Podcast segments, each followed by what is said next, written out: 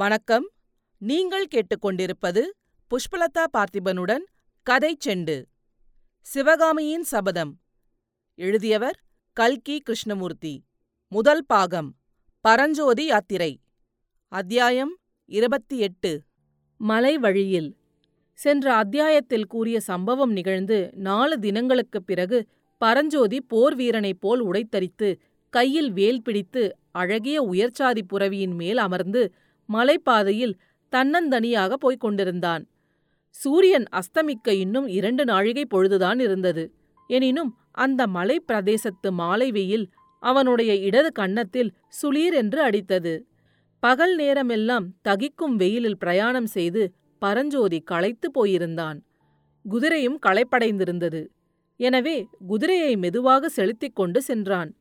குதிரை மெல்ல மெல்ல அம்மலைப்பாதையில் ஏறி மேலே சென்று கொண்டிருக்கையில் பரஞ்சோதியின் உள்ளம் அடிக்கடி பின்னால் சென்று கொண்டிருந்தது.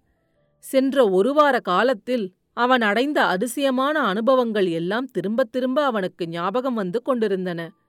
காஞ்சி நகரில் புத்த பிக்ஷுவுடன் பிரவேசித்த அன்றிரவு நடந்த சம்பவங்கள் நினைவு வந்தபோதெல்லாம் அவை உண்மையில் நிகழ்ந்தவைதானா?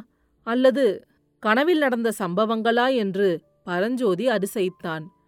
பன்னிரண்டு நாளைக்கு முன்னால் திருச்செங்காட்டங்குடியிலிருந்து கால்நடையாக கிளம்பிய பட்டிக்காட்டுச் சிறுவனா? இன்று இந்த அழகான புரவியின் மேலே ஏறிச் செல்பவன் என்று கூட அவன் ஆச்சரியப்பட்டான். வெயிலின் வேகத்தினால் வியர்வையை துடைக்க வேண்டியிருந்த போதெல்லாம் பரஞ்சோதிக்கு தமிழகத்துச் சாலைகளின் அழகும் வசதிகளும் ஞாபகத்துக்கு வந்து கொண்டிருந்தன.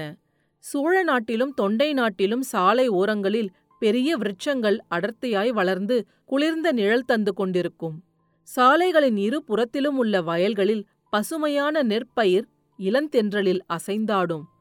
முதிர்ந்த பயிர்கள் கதிரின் பாரம் தாங்க மாட்டாமல் வயல்களில் சாய்ந்து கிடக்கும். ஆங்காங்கே பசுமையான தென்னந்தோப்புகளும் மாந்தோப்புகளும் கண்குளிர காட்சி தந்து கொண்டிருக்கும். வாழைத் தோட்டங்களையும் கரும்புத் தோட்டங்களையும் கண்ணால் பார்த்தாலே நாவறட்சி தீர்த்து தனியும் ஆம் வழிப்பிரயாணத்தின் போது தாகம் எடுத்து தவிப்பதென்பது அங்கெல்லாம் கிடையவே கிடையாது. தாமரையும் செங்கழுநீரும் நிலோற்பழமும் பூத்த குளங்களுக்கு கணக்கே இல்லை. ஆறுகளும் சிற்றாறுகளும் சின்னஞ்சிறு வாய்க்கால்களும் அடிக்கொன்றாக வந்து கொண்டிருக்கும். இருபுறமும் பசுமையான செடி கொடிகள் படர்ந்த சிறு வாய்க்கால்களில் தண்ணீர் ஓடிக்கொண்டிருந்ததால் அது ஓர் அழகு. தண்ணீரின்றி வாய்க்கால் வறண்டிருந்தால் அது இன்னொரு வகை அழகு. வறண்ட வாய்க்கால்களின் சிறு மணலில் நடப்பதைப் போன்ற இன்பம் வேறென்ன உண்டு? அப்படி நடக்கும்போது இரு கரைகளிலும் ஆங்காங்கே படர்ந்துள்ள காட்டு மல்லிகை கொடிகளில் பூத்த மலர்களிலிருந்து வரும் நறுமணம் எவ்வளவு மனோகரமாக இருக்கும்! அதற்கிணையான இன்பம் இன்னொன்று சொல்ல வேண்டுமானால் உச்சி வேளையில் ஆலமரங்களும் வேப்பமரங்களும் தழைத்து வளர்ந்த ராஜபாட்டைகளில் பிரயாணம் செய்வதுதான். இந்த பங்குனி மாதத்தில் சாலை ஓரத்து ஆலமரங்களிலே புதிய இளந்தளிர்கள் பல பல என்று மின்னிக் கொண்டிருக்கும். வேப்ப மரங்கள் பூத்துக் குலுங்கும். மாமரங்கள் புதிய தளர்விடும் அழகைத்தான் என்னவென்று சொல்ல? ஒரு நாளைக்கு மாமரம் முழுவதும் கருநீல நிறம் பொருந்திய இளந்தளிர்கள் மயமாயிருக்கும். மறுநாளைக்கு பார்த்தால் கருநீல நிறம் இளஞ்செந்நிறமாக மாறியிருக்கும். அதற்கு அடுத்த நாள் அவ்வளவு தளிர்களும் தங்க நிறம் பொறுத்த தகதகவென்று மின்னிக் கொண்டிருக்கும். இப்பேற்பட்ட இயற்கை இன்பங்களை அளித்த இறைவனுடைய திருப்புகழை இன்னிசையிலே அமைத்து மரக்கிளைகளில் ஊஞ்சலாடும் பூங்குயில்கள் இடைவிடாமல் பாடிக்கொண்டிருக்கும். திருச்செங்காட்டங்குடியிலிருந்து காஞ்சிக்கு வரும் வழியில் இம்மாதிரி இன்பக் காட்சிகளையெல்லாம் பார்த்து கொண்டு வந்த பரஞ்சோதி அச்சமயம் அந்த காட்சிகளின் அழகையோ இன்பத்தையோ அவ்வளவாக அனுபவிக்கவில்லை. இப்போது எங்கே பார்த்தாலும் மொட்டை குன்றுகளே காணப்பட்ட பொட்டை பிரதேசத்தில் பசுமை என்பதே காண முடியாத வறண்ட பாதையில் அவன் பிரயாணம் செய்து கொண்டிருந்த போதுதான் சோழமண்டலத்து வயல்களும் தோப்புகளும் தொண்டை மண்டலத்து ஏரிகளும் காடுகளும் அவன் மனக்கண்ணின் முன்னால் அடிக்கடி தோன்றி இன்பமளித்தன. மேற்கு திசையில் மலைகளுக்குப் பின்னால் சூரியன் மறையத் தொடங்கியபோது பரஞ்சோதி அந்த மலைப்பாதையில் ஒரு முடுக்கில் திரும்பினான். அன்றைக்கெல்லாம் முட்புதர்களையும் கள்ளிச் செடிகளையும் தவிர வேறு எதையும் காணாமல் வந்த பரஞ்சோதிக்கு எதிரே அப்போது ஓர் அபூர்வமான காட்சி தென்பட்டது. கண்ணுக்கெட்டிய தூரம் நெட்டையும் குட்டையுமான புரசமரங்கள் ஆயிரம் பதினாயிரம் மரங்கள் இலை என்பதே இல்லாமல் ஒரே பூமயமாய் காட்சியளித்தன. அவ்வளவும் இரத்த சிவப்பு நிறம் உள்ள கொத்து கொத்தான பூக்கள் மாலை கதிரவனின் செங்கிரணங்கள் அந்த புரசம் பூக்களின் இரத்த செந்நிறத்தை மிகைப்படுத்தி காட்டின. அது அபூர்வமான அழகு பொருந்திய காட்சிதான். ஆனால் ஒரு வகை அச்சந்தரும் காட்சியுமாகும். பரஞ்சோதி பிறந்து வளர்ந்த திருச்செங்காட்டங்குடி கிராமத்தில் தென்மேற்கு மூலையில் இருந்த மயானத்தில் சில புரசமரங்கள் உண்டு. அவை பங்குனி சித்திரையில் இவ்விதம் ஒரே செந்நிற பூமயமாயிருப்பதை அவன் பார்த்திருக்கிறான். எனவே புரசமரங்கள் பூத்திருக்கும் காட்சியை பார்க்கும்போது அவனுக்கு ருத்ரபூமியின் நினைவு வருவது வழக்கம்.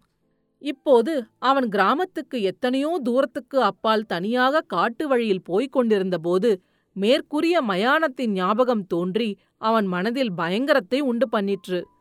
மயானத்தின் நினைவோடு பேய் பிசாசுகளின் நினைவும் சேர்ந்து வந்தது.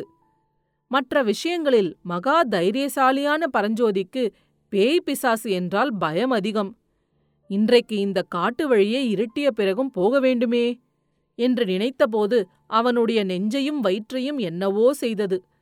அதோ அந்த இரண்டு மலைகளும் கூடுகிற இடத்தில்தான் அன்றிரவு தங்க வேண்டிய சத்திரம் இருப்பதாக அவன் அறிந்தான். அங்கே போய் சேர்வதற்குள்ளே இருட்டி ஒரு ஜாமத்துக்கு மேலாகிவிடலாம் நிலா வெளிச்சமே இராது முன்னிருட்டு காலம். அடடா வழியிலே ஏன் இவ்வளவு தாமதித்தோம்? என்று எண்ணியவனாய் பரஞ்சோதி குதிரையை வேகமாக செலுத்த முயன்றான். ஆனாலும் பகலெல்லாம் பிரயாணம் செய்து களைத்திருந்த குதிரை எவ்வளவுதான் வேகமாய் போய்விடக்கூடும்? நிர்மானுஷ்யமான அந்த மலை பிரதேசம் உண்மையில் அச்சத்தை தருவதாய்த்தான் இருந்தது. பட்சிகள் மிருகங்கள் கூட அங்கே காணப்படவில்லை. இருட்டிய பிறகு நரிகள் ஊளையிட ஆரம்பிக்கும் பயங்கரத்தை அவை இன்னும் அதிகப்படுத்தும். நேற்றெல்லாம் பரஞ்சோதி நேர் வடக்கே சென்ற விசாலமான ராஜபாட்டையில் பிரயாணம் செய்தான். அதன் ஜன நடமாட்டமும் குதிரைகளின் போக்குவரவும் அதிகமாயிருந்தன பாதையில் பல இடங்களில் அவன் நிறுத்தப்பட்டான். சக்கரவர்த்தி தந்திருந்த பிரயாண லட்சணையை அவன் அங்கங்கே காட்டிக்கொண்டு போக வேண்டியிருந்தது. அன்று காலையிலே ராஜபாட்டையை விட்டு மலைப்பாதையில் திரும்பிய பிறகு அத்தகைய தொந்தரவு ஒன்றும் இல்லை. ஆனால் இப்போது பரஞ்சோதிக்கு ஒரு பெரிய குதிரைப்படையே அந்த வழியில் வரக்கூடாதா என்று தோன்றியது. ஆ? அது என்ன சத்தம்? குதிரை குளம்படியின் சத்தம் போலிருக்கிறதே ஆம் குதிரைதான் பின்னால் வந்து கொண்டிருக்கிறது. வருவது யாராயிருக்கும்? யாராயிருந்த போதிலும் நல்லதுதான். இருட்டுக்கு வழித்துணையாயிருக்கும் அல்லவா? வருகிறது ஒரே குதிரையா? பல குதிரைகளா? பரஞ்சோதி தன் குதிரையை நிறுத்திவிட்டு காது கொடுத்து கேட்டான். சட்டென்று சத்தம் நின்றுவிட்டது. ஒருவேளை வெறும் பிரம்மையோ? யாராவது வரக்கூடாதா என்று அடிக்கடி எண்ணியதன் பயனோ? பரஞ்சோதி மேலே குதிரையை செலுத்தினான். மறுபடியும் பின்னால் குதிரை வரும் சத்தம் கேட்டது. திரும்பிப் பார்த்தால் ஒன்றும் தெரியவில்லை.